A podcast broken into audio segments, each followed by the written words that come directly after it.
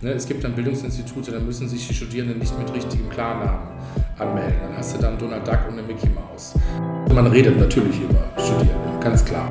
Du darfst im Personalwesen ja nicht einfach mal ehrlich am Telefon sagen, also hören Sie mal, Sie hatten gelbe Zähne, Sie haben nach Alkohol gerochen, ja, ich kann Sie einfach nicht in Kundenkontakt geben. Herzlich willkommen zum Podcast Student mit Politiker. Ich bin der Student Jonas, 22 Jahre und studiere Wirtschaftspsychologie. Und ich bin der Politiker Alexander, 39 Jahre alt, bin Mitglied des Städteregionstages und kandidiere für den Bundestag. Ja, liebe Freundinnen, liebe Freunde, herzlich willkommen zum Podcast Student mit Politiker. Heute wirklich herzlich willkommen zu einer ganz besonderen Folge. Ich begrüße natürlich Alex zu meiner Rechten, aber ich begrüße auch Dr. Axel Minden. Herzlich willkommen in unserem Podcast, schön, dass du da bist. Vielen Dank für die Einladung und erst recht vielen Dank, weil ich mich ja dreist ein bisschen selber eingeladen habe. Ähm, ich darf dich kurz mit ein paar Worten vorstellen. Du bist äh, Training, Trainingsspezialist, Berater mit den Schwerpunkten Kommunikation, Diversity Management, Personal, Teamführung und Arbeitsorganisation. Du bist hauptberuflich als Dozent an der FOM Hochschule für Ökonomie und Management, der größten privaten Hochschule Deutschlands, glaube ich, ist mhm. das sogar. Mhm. Gehst da jetzt auch in die Professur, habe mhm. ich gerade erfahren, sehr spannend auf jeden Fall. Bist äh, Vizepräsident im Bundesverband der Coworking Spaces und wissenschaftlicher Leiter der Cowork AG. Also wirklich super spannend, was du alles machst. Und ähm, schön, dass wir heute mal so ein paar Insights bekommen. Ich freue mich sehr. Ja, ich freue mich auch total ja, und äh, es ist fast peinlich, dass du das alles laut verliest, was ich so mache, aber ich freue mich. Hört sich schon ganz gut an, oder? Ja, ich bin ein bisschen stolz. Kann man auch sein, finde ich. Ja, äh, ich freue mich auch. Erstmal, das sind ja auch quasi politische Qualitäten, wenn man sich selber eingeladen hat. Das ist schon mal, schon mal super. Ähm, ansonsten stelle ich gerade erschreckend fest, dann habt ihr ja eine gemeinsame Hochschule. Ja, tatsächlich schon. Ich, genau. ich hatte auch schon mal die Ehre, äh, Student bei dir zu sein. Das mhm. war sehr witzig. Für eine Veranstaltung war das. Genau, ich habe mal einen Anruf bekommen, dass die EUFOM, das ist ja das, das Tagesmodell, das Vollzeit-Studentenmodell genau. äh, sozusagen, ne, während die FOM ja sich im Abendbereich um die Berufstätigen kümmert, genau. im berufsbegleitenden Studium. Und da bin ich mal angerufen worden, die brauchen mal eine Session Zeitmanagement im Studium. Ja, das war auch, glaube ich, mal Thema bei euch, meine ich mich, um ja. mich zu erinnern, Zeitmanagement. Ja. Und da bin ich mal für eine Vorlesung zu euch gekommen. Habe euch auch eine gute Erinnerung. Ja, das ist das schön. Also ich muss auch sagen, wir äh, wir haben dich auch nur in positiver Erinnerung. Und als ich dann auch gesehen hast, dass du auch in Kontakt mit der Sibylle warst, mhm. da hatte ich irgendwie direkt ein, ein wohliges Gefühl, dass das passte irgendwie direkt, das wäre so schön. Also es, es, gibt, es gibt schlimmere Einladungen, als eingeladen zu werden, wenn Leute ein wohliges Gefühl haben, mit mir zu sprechen. Herrlich. Ähm, starten wir erstmal damit, wie hat sich denn dein Alltag durch, durch Corona verändert?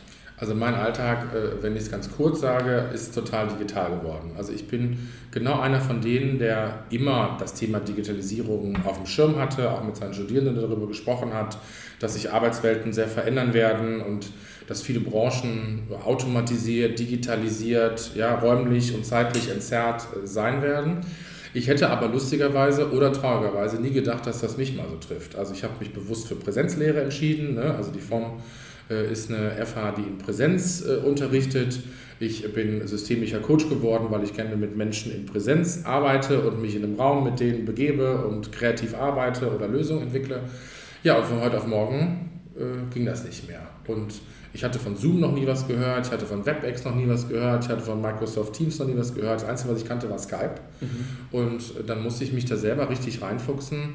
Wie läuft denn eigentlich digitale Lehre, digitales Coaching, digitales Meeting?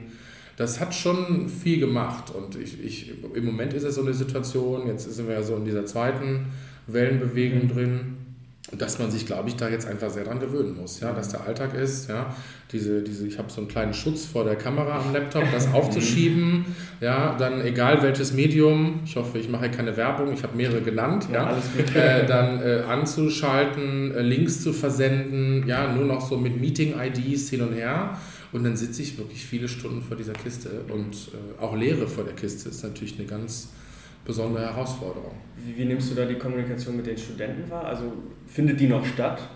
Weil das ist ja schon oft dieses Phänomen, dass man dann eben, dass keiner da sein Mikrofon anschalten möchte. Genau. Also es ist, äh, ja, ich bleibe bei dem Wort Herausforderung. Ja. Äh, es gelingt bei der einen Gruppe besser, bei der anderen Gruppe schlechter. Ja. Äh, es bleibt alleine schon auch aus Datenschutzgründen. Ich habe überhaupt nichts gegen Datenschutz, aber der Datenschutz ist natürlich jetzt was, was einem voll im Weg steht. Ne, es gibt dann Bildungsinstitute, da müssen sich die Studierenden nicht mit richtigem Klarnamen anmelden. Dann hast du dann Donald Duck und eine Mickey Mouse. Die, die Kamera muss immer ausgeschaltet sein. Mikrofon wird zwar vorausgesetzt, aber da schreiben eben auch viele, auch geht gerade nicht. Oder ich hatte auch lustige Begegnungen, ne, dass Leute dann sagten, ich mähe gerade Rasen, während ich ihre Vorlesung höre. Oder ich habe gerade eine Grillparty. Wo ich dachte, okay, danke, dass Sie jetzt Ihr Mikrofon nicht freischalten. Mhm. Ähm, aber es ist schleppender. Das muss man ganz klar so sagen. Ich glaube auch meinen Studierenden dann nicht zu nahe zu treten. Es ist ein größerer Kampf. Ne, man muss mehr Fragen stellen, man muss auch mehr warten. Ich habe mal gelernt, dann langsam bis 30 zu zählen, um auch die reaktiven Typen anzusprechen. Ah, wow. Das kommt dir vor wie fünf Minuten. Dann ist da Stille, ja, keiner sagt was, du siehst im Chat nichts, es passiert ja. nichts. Ja, und leider ziehen sich auch viele auf diesen Chat zurück. Ja, und das ist natürlich dann auch schleppend, dann musst du das lesen, dann musst du interagieren. Also ich sage mal, was die Interaktion angeht, ähm, könnte es besser werden. Muss ich aber auch zugeben, muss ich mich jetzt selber auch einfach noch schulen. Ne? Also die FOM hat zum Beispiel ein neues äh, Schulungskonzept sofort aufgesetzt, wo auch schon viele hundert Dozenten daran teilgenommen haben. Da habe ich mich jetzt auch für gemeldet, dass man einfach sich nochmal selber fortbildet im Bereich, wie läuft das denn in dieser digitalen Welt? So Aktivierung ist im Hörsaal was völlig anderes als in dieser digitalen Welt. Im Hörsaal konnte ich früher rumlaufen, konnte ich früher sogar Leute anfassen. Ist ja unvorstellbar. Man sagte, Sie, ja, Ihnen tippe ich jetzt mal auf die Schulter, was ist denn Ihre Meinung zu diesem Thema?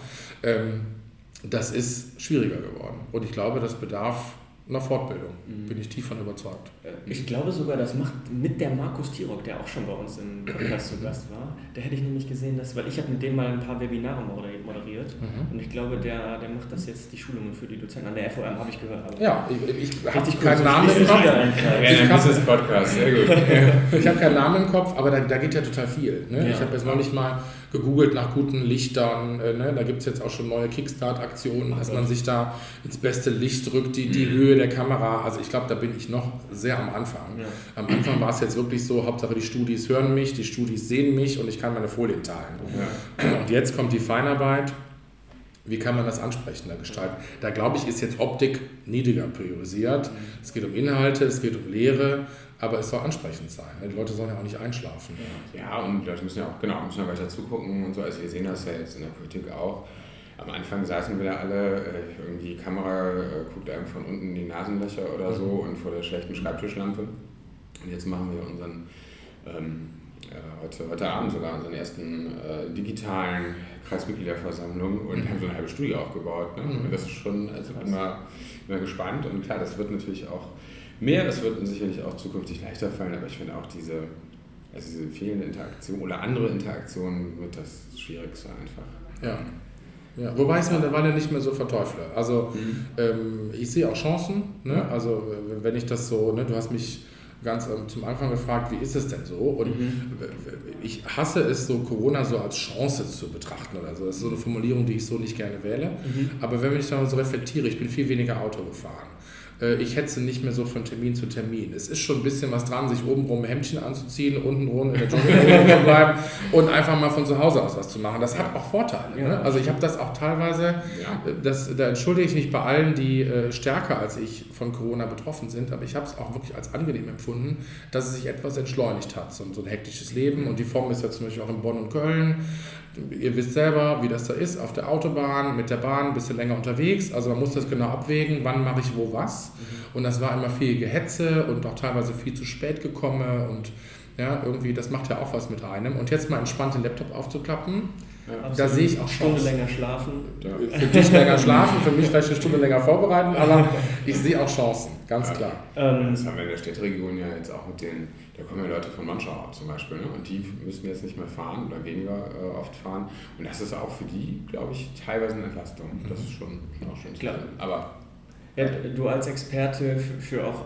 Arbeit 4.0, ähm, glaubst du denn, dass das jemals wieder anders wird? Oder, oder ist es hybrides Modell? Wie wird das sein? Also ich glaube, dass viel bleiben wird. Also wenn wir uns mal überlegen, wie viele Chefs zum Beispiel alleine schon mit Homeoffice oder flexible Arbeitszeitprobleme hatten vor Corona, mhm. ja, dass da wirklich ganze Mauern aufgebaut wurden von Gegenargumenten. Da, da würde die Produktivität leiden. da würde äh, die Leistung, was ja auch im weitesten Sinne die Produktivität ist, leiden. Ja? Also die Firma würde den Bach runtergehen, wenn man den Leuten auch nur gestattet, mal mehr als einen Tag zu Hause zu bleiben. Ich glaube, dass da äh, viele Leute auch Lügen gestraft worden sind. Also dass das nicht so gekommen ist, dass Leute sehr wohl sich zu Hause produktiv engagiert in ihre Jobs begeben haben. Wir reden natürlich immer nur von einer ganz bestimmten Gruppe von Jobs. Ne? Ich sehe die mhm. Krankenschwester nicht im Homeoffice und auch nicht den Chefarzt, also da ist das fair verteilt. Ja? Aber im Kern ähm, glaube ich, dass vieles bleiben wird, dass die Effekte sind, dass die Leute sehen, so eine Entgrenzung auch von Ort und Zeit kann positive Effekte haben. Gleichzeitig müssen wir, glaube ich, jetzt werde ich schon so ein kleines bisschen politisch, darauf achten, dass die negativen Aspekte auch wieder abgefedert werden. Also ich glaube, da waren so manche, die mit Kindern zu Hause waren ja, oder, oder kranke Angehörige haben oder so, da ist so Homeoffice auch nicht mal einfach so zu realisieren. Aber die, die grundsätzliche Einstellung, da wo es geht, auch den digitalen Raum zu nutzen, da wo es geht, zu sagen, wozu brauchen wir eigentlich feste Arbeitszeiten? Die Leute sind viel motivierter, wenn sie sich das ein bisschen Work-Life-Flow-mäßig besser einteilen können. Mhm. Äh, ich glaube, dass sowas bleiben wird. Und natürlich haben die Chefs Angst vor Führen auf Distanz, was ein großer Trend ist, der sich, glaube ich, durch Corona sehr verstärken wird. Aber dann muss man halt teilweise auch die Chefs einfach nochmal schulen und sagen, wie hältst du den Kontakt mit deinen Leuten? Mhm. Wie kann man Kontrolle machen? Ne? Wir haben bei uns in der Firma ganz kreative Ideen entwickelt mit einem Check-in am Morgen, ja, oder wir hatten früher immer so ein Daily Stand-up, Entschuldigung, dass das alles Englisch ist, ja, aber da hat man sich physisch in den Kreis gestellt und sich erzählt, was einen gerade bewegt oder was los ist. Das kann man ja auch in die digitale Welt überführen. Mhm. Solange das nicht wie so eine harte Kontrolle äh, ist, glaube ich, dass, dass das auch äh, äh, schulbar ist, dass Chefs, Chefinnen sich daran gewöhnen werden, ja, wir sehen uns vielleicht nur einmal die Woche, vielleicht dreht sich das rum, wäre so eine Zukunftsvision von mir, dass wir uns dann, wenn wir es brauchen, wieder in die Präsenz begeben, fürs Meeting, fürs Kreativsein, fürs Miteinander arbeiten, aber da, wo man sich konzentrieren will, wo man telefonieren will, wo man E-Mails bearbeiten will, können wir da eigentlich remote-mäßig fast von überall, wäre meine Zukunftsvision. Ja, das waren meine Fragen. das, ist so eine, das ist so eine Dozentenkrankheit. Wir versuchen, möglichst viel in einen Redeblock einzubauen. also, ähm, nee, wunderbar. Aber vielleicht kann ich noch, ähm, noch kurz fragen. Also ich bin ähm, eben, als ich angekommen bin, ist mir aufgefallen, ich war hier schon mal, als es noch ein Bau war, mit damals, ich glaube, Reinhard Bütikofer im Europawahlkampf. Mhm. Ähm, und wir sitzen ja, wo genau? Vielleicht sagst du nochmal. Wir sitzen in einem Coworking Space. Ein Thema, was mich ja sehr umtreibt. Nicht so sehr in der Lehre, da baue ich das schon mal ein, wenn wir über New Work und über neue Arbeitswelten sprechen. Sondern äh, ich habe mich entschieden, in eine Firma zu investieren, die auch einen Coworking Space betreibt. Das ist das Works hier in Aachen. Und ähm, interessanterweise erinnere ich mich an den Tag, wo auch äh, der Reinhard hier war äh, wir hatten auch schon mal Baustellenbier, mhm. ja, und Sibylle war auch schon mal hier. Und äh, da gab es immer so Diskussionen, was ist denn da der Unterschied zu so einem Technologiepark, den ja. man schon seit vielen Jahrzehnten kennt. Und ich glaube, äh, was, was ein Coworking Space ausmacht, ist, dass eine ja gemeinschaftlich genutzte äh, Bürofläche ist sozusagen, aber dass es eben auch Synergien schaffen kann. Also es gibt öffentliche Anteile in so einem Coworking Space, da gehört das Café dazu, da gibt es die Meetingräume, die man buchen kann, das sind Konferenzmöglichkeiten bis hin zu Co-Creation Labs, wo man kreativ arbeiten kann und es gibt Rückzugsmöglichkeiten. Also für mich lebt so ein Coworking Space davon, dass es eine Gemeinschaft gibt, vom Solo-Selbstständigen bis hin zum kleinen Team. Natürlich können wir hier nicht tausende Leute unterbringen, aber ja, so alle digitalen Nomaden, jeder, der gut mit dem Laptop arbeiten kann, ja, die können sich hier zusammentun und äh, Synergien nutzen im Vergleich zu, jeder sucht sich irgendwo in so einer Innenstadt oder einem Industriegebiet eine Bürofläche. Und ich glaube, das macht das, macht das spaciger aus. Und wenn ich das noch ergänzen darf, äh, als ich mich anfangs mit dem Thema beschäftigt habe, hat mich sehr begeistert die kurze Beschreibung, ein Coworking Space lebt von vier Cs. Mhm. Das ist Communication, das ist genauso Concentration, das kann aber auch Collaboration sein, weil es genug Flächen gibt, wo man sich zusammensetzen kann. Und dann noch die Chill-Out-Idee. Mhm. Das siehst du daran, dass wir hier überall ja, Palettenbänke haben und die Möglichkeit haben, sich zurückzuziehen. Und äh, ein letzter Versuch ist vielleicht ja auch für die Zuhörer nochmal zu umschreiben. In letzter Zeit geht man in diesem New Work-Gedanken davon aus, dass wir nicht mehr von Arbeitsplätzen, sondern von Plätzen zum Arbeiten sprechen. Ja. Das ist eine kleine Feinheit, aber Plätze zum Arbeiten kann ja auch wirklich sein, ja, der Jonas setzt sich in die Küche und trinkt sich ein Latte Macchiato oder einen Tee, wie er es gerade tut. Und ähm, bearbeitet seine E-Mails. Und der nächste braucht wirklich Schreibtisch, zwei Monitore, mhm. Konzentration, abgeschlossene Tür und will Ruhe haben. Und der dritte nimmt vielleicht gerade im Skype Room irgendwie einen Podcast auf oder so. Also ähm, miteinander arbeiten, Synergien leben und sich einen dritten Ort suchen zum Arbeiten. Und das kann ein Coworking Space sein. Glaube ich, ist manchmal interessanter, als zu Hause zu sitzen. Kommt aufs Zuhause an. Aber ja, ich glaube, so ein Space bietet ein bisschen mehr. Okay. Ja, ich meine, New Work, also hast du schon angesprochen, das ist ja auch, auch dein Thema. Jetzt haben wir Digitalisierung, wir haben hier Coworking. Was würdest du sagen, sind noch so die, die großen, die Megatrends in der. Ja, also wenn ich mit meinen Studierenden die Megatrends durchgehe, gibt es ein paar, die kann eigentlich schon fast keiner mehr hören. Jonas, sag sie mal.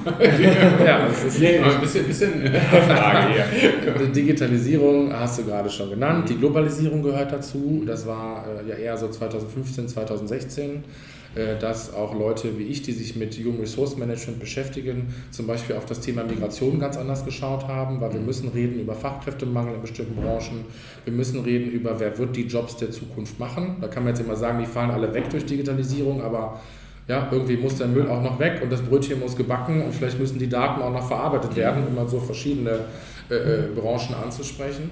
Ähm, dann haben wir mit Sicherheit diese Entgrenzung von Raum und Zeit. Das wird immer da genutzt werden, wo es möglich werden wird, wird nicht jeden Beruf angehen. Ja. Das heißt, auch Führen auf Distanz wird ein Megatrend werden, habe ich eben schon mal kurz angesprochen. Und ich glaube, dass wir zusätzlich nochmal sagen müssen, Automatisierung und Robotik bis hin zur künstlichen Intelligenz, was dann wieder heißt, man nennt diesen Megatrend überwachen statt ausführen. Also es wird eine große Welle geben, vielleicht in den produzierenden Berufen, wo wir davon ausgehen, leider wird es weniger Leute geben, die das händisch ausführen, die werden aber die Maschinen überwachen, die es machen. Jetzt habe ich schon das Wort leider verwendet. Ähm, das leider kann man ja dann streichen, wenn man politisch, da ist dann jemand wie du gefragt, die richtigen Weichen stellt, dass die Leute, die früher harte körperliche, stupide sich wiederholende Jobs gemacht haben, dass die auch andere Möglichkeiten bekommen, ja. sich produktiv in die Gesellschaft einzubringen. Dann habe ich überhaupt keine Angst vor Digitalisierung. Ja, Stichwort händisch. Also wenn ihr zwischendurch ein bisschen was hört, das sind äh, draußen die, die äh, Modernisierungsarbeiten. Ihr nutzt quasi Corona-Zeit, um da ein bisschen äh, hier umzugestalten. Wir sitzen auch wirklich, es ist eine ganz tolle Halloween-Dekoration ähm, um uns herum. Freut mich, freut mich. Äh, das, äh, das ist echt schön. Äh, und es ist dann auch so ein bisschen Aufgabe. Also man würde ja in einer ich sag mal, im durchschnittlichen Büro wahrscheinlich sowas gar nicht sehen. Also ihr macht auch so ein bisschen, ihr gibt irgendwie mehr Heimatgefühl vielleicht bei der Arbeit oder. Genau. Wir nennen das ganz modern Community Management. Mhm. Ja, also es gibt für alles ein schönes Wort. Aber das, da steckt auch schon ein ganz ernster Kern drin. Ne? Also mhm. es gibt äh, Member Breakfast nennen wir das. Also wir sehen die Leute, die hier bei uns arbeiten, als Mitglieder. Ja, die werden bei uns Mitglieder, die können unseren Space nutzen, die haben ihre digitalen Tokens, um rein und raus zu kommen. Ja, also sind relativ autark, die können die Räume buchen.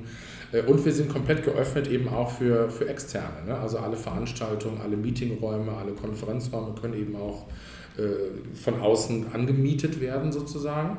Und das heißt, wir bilden schon eine ganz gute, ich glaube, wir haben so 1000 Follower bei Facebook, ist jetzt mhm. kein, kein Messgrad, aber ne, wir, wir bieten eine ganz gute äh, Community und die will ja eben auch gemanagt werden. Das heißt, natürlich leben wir sowas wie Halloween mit, auch wenn es leider jetzt im zweiten Teil Lockdown so sein wird, dass wahrscheinlich ein bisschen weniger Leute äh, kommen werden. Aber wir versuchen Veranstaltungen zu organisieren, Lesungen, ja, ich bin gerade dabei, ein großes Konzept zu schreiben für nächstes Jahr, dass wir starten, vielleicht auch mit so einer kleinen Afterworks-Reihe, ja, dass man von Weiterbildung über auch mal einen Käse- oder Weinabend oder so, also all das, was gerade leider nicht so sehr geht, dass man auch das belebt. Und das bedeutet, ja, wir haben ganz tolle Kolleginnen und Kollegen, die sich auch dafür einsetzen, dass diese Community, unsere Mitglieder, unsere Coworker auch äh, ja, ich will nicht sagen bespaßt werden, aber dass sie sich auch wirklich hier wohlfühlen können. Mhm. Ja? Ganz aktuell, habt ihr vielleicht noch gesehen, haben wir mit dem Obstmann, ja, der steht hier in Aachen immer vor dem größten, großen Möbelhaus und das ist ein Freund von mir und da habe ich angerufen und habe gesagt, hör mal, können wir doch einfach mal für unsere Member so ein bisschen Obst organisieren, ne? mach mal einen Preis. Und so läuft das dann, ja, dass man eben auch überlegt, was könnte unsere Coworker brauchen und da war für mich jetzt so eine Winterzeit ich verbinde das so mit Herbst und Winter, Clementinen, Obst, mhm. ja, mal was, mal was Grünes. Und dann testen wir sowas immer und dann überlegen wir, wie das ankommt, holen uns Feedback und dann machen wir das auch. Also ich glaube, dass das eben genau das Besondere ist. Ich finde es deshalb super, dass du es nochmal fragst. Habe ich jetzt eben in meiner kleinen Vorstellung vergessen. Ähm, dass die Community das, auch. Genau. Also ich freue mich, dass ich noch zwischen die Frage sagen Das ist super, genau. Ähm, wird, äh, vielleicht haben wir, du hast ja schon so ein, zwei Sachen eben gesagt, wo, wo du die Politik angesprochen hast. Genau, wenn du dir noch was wünschen können würdest oder ein, zwei Forderungen, wo du sagst, äh, das sollte, müsste jetzt dringend passieren, damit wir irgendwie fit werden für die ganzen Herausforderungen im Arbeits Ja, das ist natürlich schon fast so ein bisschen anmaßend, ne? dass jetzt einer so denkt, ja, also so wie ich es jetzt gerade sehe, muss es laufen. Aber du fragst mich, also antworte ich dir ehrlich, ich glaube, ein großes Thema, was mich auch als, als Hochschuldozent permanent beschäftigt, ist, wir können nicht immer nur sagen, so werden die Entwicklungen aussehen, aber ein bisschen wortkarger werden, wenn es darum geht, wie wir es denn für die Zukunft äh, gestalten. Also ich diskutiere auch viel mit meinen Studierenden darüber, äh, was heißt das denn eigentlich Digitalisierung, Automatisierung, künstliche Intelligenz und Robotik. So, dann, das kannst du jetzt aus so einer negativen Perspektive sehen. Es werden Tausende, Hunderttausende Jobs, wenn nicht Millionen Jobs wegbrechen. Mhm. Da gibt es ja auch einige Vertreter, die das immer genau so ja, sozusagen äh, in, in die Medien bringen und sagen, oh Gott, ja, alles schlimm.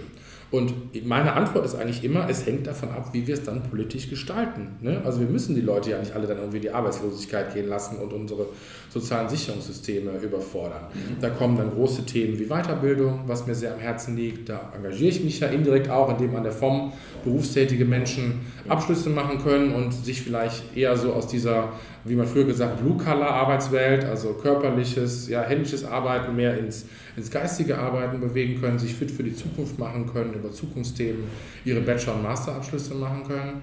Und äh, da kommt vielleicht auch eine Grundüberlegung, wie wir denn mit Arbeit selbst arbeiten. Also ich hoffe, es ist keine zu große Utopie, wenn ich sage, wir, wir kommen ja jetzt aus einer Welt, wo man Geld bekommt über Erwerbsarbeit. Diese Erwerbsarbeit wird dann versteuert, mhm. ja, besteuert äh, und so organisiert sich dann äh, ein großer Teil des Staates. Es gibt auch noch andere Abgaben und so weiter und so fort. Und äh, ich diskutiere dann manchmal sehr ergebnisoffen mit meinen Studierenden, was heißt das denn eigentlich, wenn in Zukunft gar nicht mehr so viele Leute irgendeiner Arbeit nachgehen werden? Wenn die Maschinen das machen, also wenn das wirklich stimmt, was ist denn dann? Ist und, dann und dann sind auf einmal Leute, die früher vehement dagegen waren, auf einmal dann doch, so auch ich, bereit, über sowas wie bedingungsloses Grundeinkommen zu diskutieren. Ja. Wenn mir das mal einer vernünftig mhm. durchrechnet, ob das wirklich wir uns leisten können und wenn man dann auch dann würden ja auch ganz viele andere Subventionierungen, Unterstützungsmechanismen wegbrechen. Ich hätte dann gerne meinen Politiker, der es mir vorrechnet, der es mir ja. durchrechnet, weil ich glaube nicht, dass die Antwort sein kann, wie ich das eingangs schon mal sagte, die Arbeitswelt verändert sich, aber wir haben nie Antworten. Also ich glaube, das wäre dann so meine Bitte an die Politik, dass Antworten generiert werden müssen. Was, was machen wir mit den Leuten? Die, die, ganze Zeit das, genau das Wort auf den Lippen, weil also gerade gestern in unserem ähm, Bürgerinnen-Treff da gegenüber von von Willis, alte Oberbürgermeisterin, äh, treff das Thema bedingungsloses Grundeinkommen und können wir ja vielleicht auch nochmal äh, eine Folge zu machen, wird bestimmt, also gibt bestimmt viel zu diskutieren. Ähm, ich, also gibt es ja auch ganz verschiedene Konzepte von einem bedingungslosen Grundeinkommen, wie das aussehen soll. Ich glaube auch, dass wenn es eins ist, was eben nicht die sozialen Leistungen und Anstrengungen des Staates ersetzt, ist eigentlich ein gutes Konzept. Ich glaube auch, dass wir gar nicht darum herumkommen werden, weil wir eben was brauchen, um flexibel auf vielleicht auf einmal große Veränderungen und, und freigesetzte Arbeitskräfte und so ähm, reagieren zu können. Mhm. Da, äh, ich meine, wenn morgen sich 100.000 Leute äh, arbeitslos melden würden, das wäre dann das Ende des Arbeitsamtes. Ja? Also dass das würden, würde, die Abwicklung würde überhaupt nicht funktionieren. Und ähm, da glaube ich, können, also können wir noch eine Menge tun, ähm, um da besser zu werden. Genau, deswegen wird im Bundestagswahl grün. Nein, äh, da, da, da, werden, äh, da werden hoffentlich alle noch mit besseren Konzepten kommen, als die, die wir jetzt haben. Jonas guckte mich aber schon ganz kritisch an die ganze Zeit. Jonas, nee, ich, äh, ich habe auch nur noch. Geht schon viel zu lange. Ich habe noch zwei Sachen, die mich tatsächlich noch interessieren. Du hast gerade viel von deinen Studierenden gesprochen.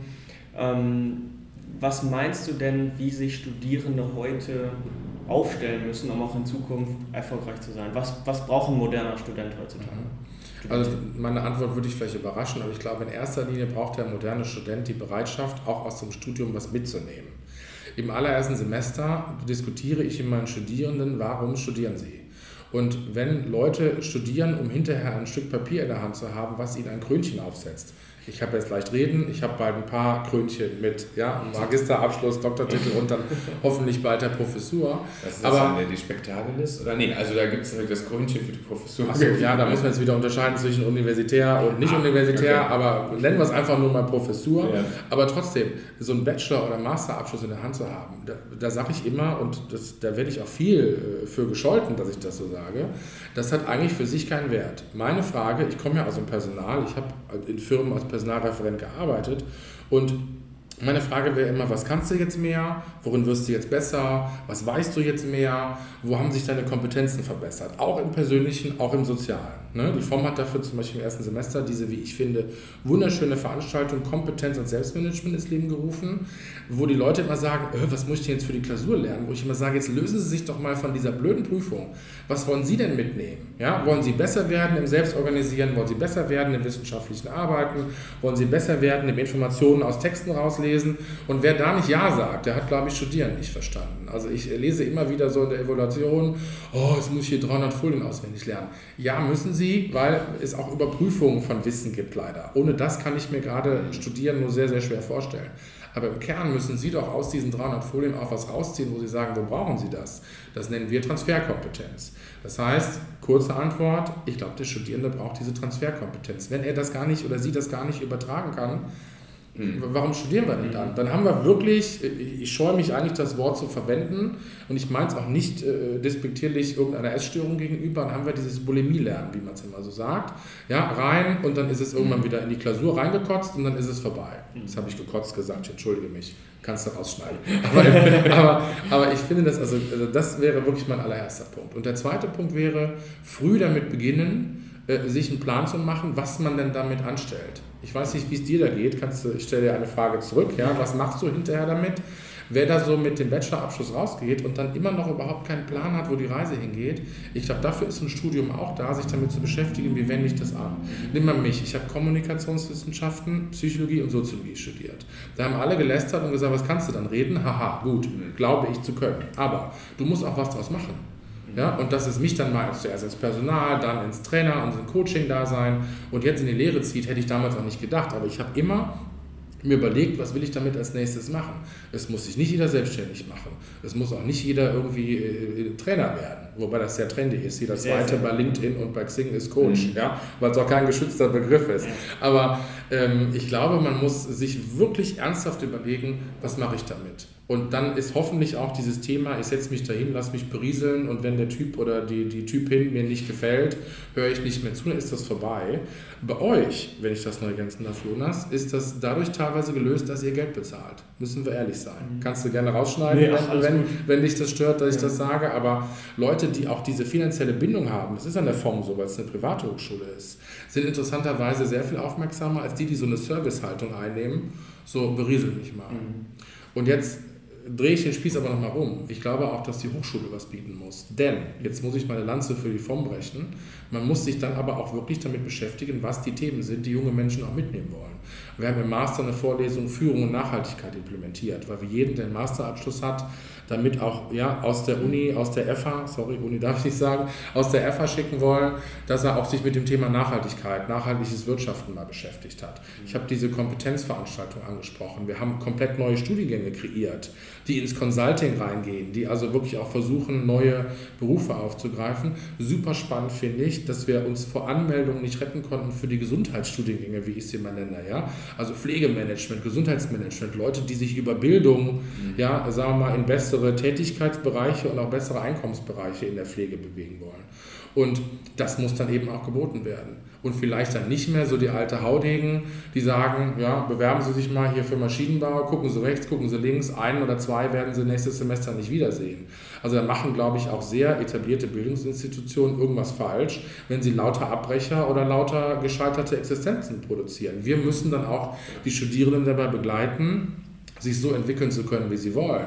Und es ist nicht, ich bin so hart zu ihnen, dass ich 60 Prozent durchfallen lasse und dann haben wir hinterher eine Elite, die es dann wird. Das ist dieses Konzept von Elite-Universität meiner Meinung nach, wo ich, obwohl ich davon sehr profitiert habe und an der RWTH studiert und promoviert habe, mhm.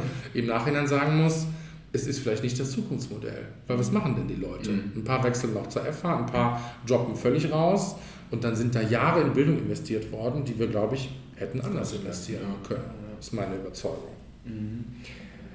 Wow, spannende Antwort. Gefällt mir sehr, sehr gut alles. Ähm, was mich, du hast jetzt schon viel von, ein bisschen von deiner Vergangenheit angerissen, mhm. was mich tatsächlich auch noch sehr interessiert. Bist du dein, war es immer schon klar, dass du, du hast gerade angesprochen, dass du, was eben nicht klar war, dass du Dozent werden möchtest. Mhm. Wie bist du jetzt darauf gekommen? Wie hat sich das mhm. alles so ergeben, wie es ergeben hat? Also ich komme, ich versuche es kurz zu halten, aus einer äh, Jugend, die davon geprägt war, ich will auf Bühnen, ich will Schauspieler werden, ich will Künstler werden. So. Wow. Äh, bin sehr musikalisch, habe immer viel gesungen in meinem Leben. Dann kam so nach dem Abitur der erste, nicht Bruch, aber so die erste Entscheidung in meinem Leben nee, das machst du besser nicht. Da bin ich dann doch Beamtenkind, meine Eltern sind beide Beamte, ja, Arbeitssicherheit war irgendwie ein Thema, ich brauche was Solides, gehst du studieren, hat ein gutes Abi, also dann war das Studium irgendwie so ein bisschen vorprogrammiert. Ich war da auch nicht rebellisch genug, da irgendwie gegen anzugehen, habe es auch nie bereut, dass ich das gemacht habe. Dann aber was studiert, was irgendwie in der Ecke geblieben ist. Kommunikation, Psychologie, irgendwas mit Menschen, habe ich früher immer gesagt. Während des Studiums habe ich dann festgestellt, ach, das ist ja eigentlich toll, es gibt da was wie Personalwesen da kann man mit Menschen arbeiten. Man kann seine Kompetenz anwenden, um nicht nur Einstellungsentscheidungen zu fällen, sondern vielleicht auch Personalentwicklung zu machen, Leuten was beizubringen.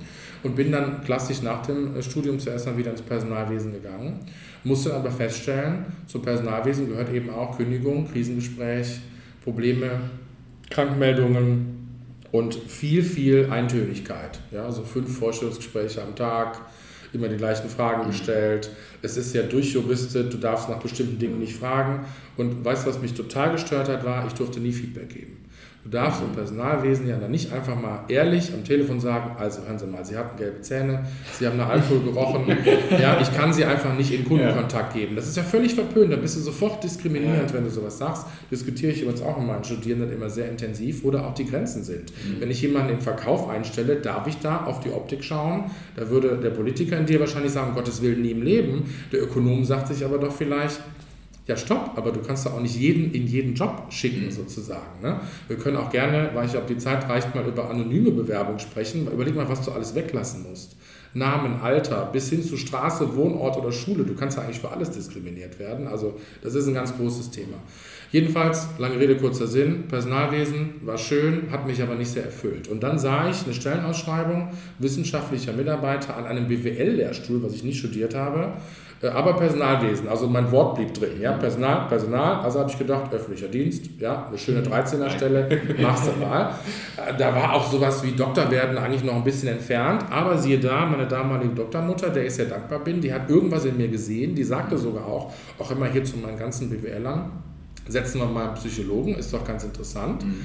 Äh, und dann habe ich das wirklich, ich habe lange gebraucht, ja, sechs Jahre war ich am Lehrstuhl, das ist die maximale Zeit, habe dann auch erst nach sieben Jahren meine Promotion eingereicht, aber habe okay. den Doktortitel geschafft und in diesen sechs Jahren hat sich dann eigentlich alles verändert. Ich stellte fest, Lehre macht Freude, Dozieren macht Freude, Menschen was beibringen macht mhm. Freude, auch Forschen macht Freude, aber ich habe mich ja bewusst für eine FA-Karriere entschieden. Da ist das Lehren ein bisschen, ein bisschen weiter vorne als das Forschen, zumindest in meiner Wahrnehmung. Entschuldigung, liebe FOM. Und ähm, dann habe ich mich sofort aus der Promotion raus selbstständig gemacht was liegt da nah? Trainer kannst du werden, Coach mhm. kannst du werden, habe mich aber auch nochmal zertifizieren lassen in Köln zum systemischen Coach, weil mir das wichtig war, auch wieder Krönchen, ja, aber eben mit Inhalt. Ähm, und dann hat das einfach an der Form so viel Spaß gemacht, dass ich gesagt habe, weißt du was, jetzt bist du aus den Lehraufträgen äh, raus und bewirbst dich jetzt auf die Professur. Mhm. Und so sitze ich jetzt hier und darf dann hoffentlich bald sagen, FH-Prof zu sein. Also was, was ich am Anfang nie gedacht hätte. Du grinst schon, weil ich zu lange rede. Nee, aber gar nicht. letzter, letzter, letzter Gedanke. Manchmal, manchmal denke ich, ist der Kreis jetzt nicht trotzdem geschlossen? Von einem jungen kleinen, dicken Axel, der auf Bühnen stehen wollte und stehe ich jetzt nicht auf Bühnen? Eigentlich schon. Eigentlich schon.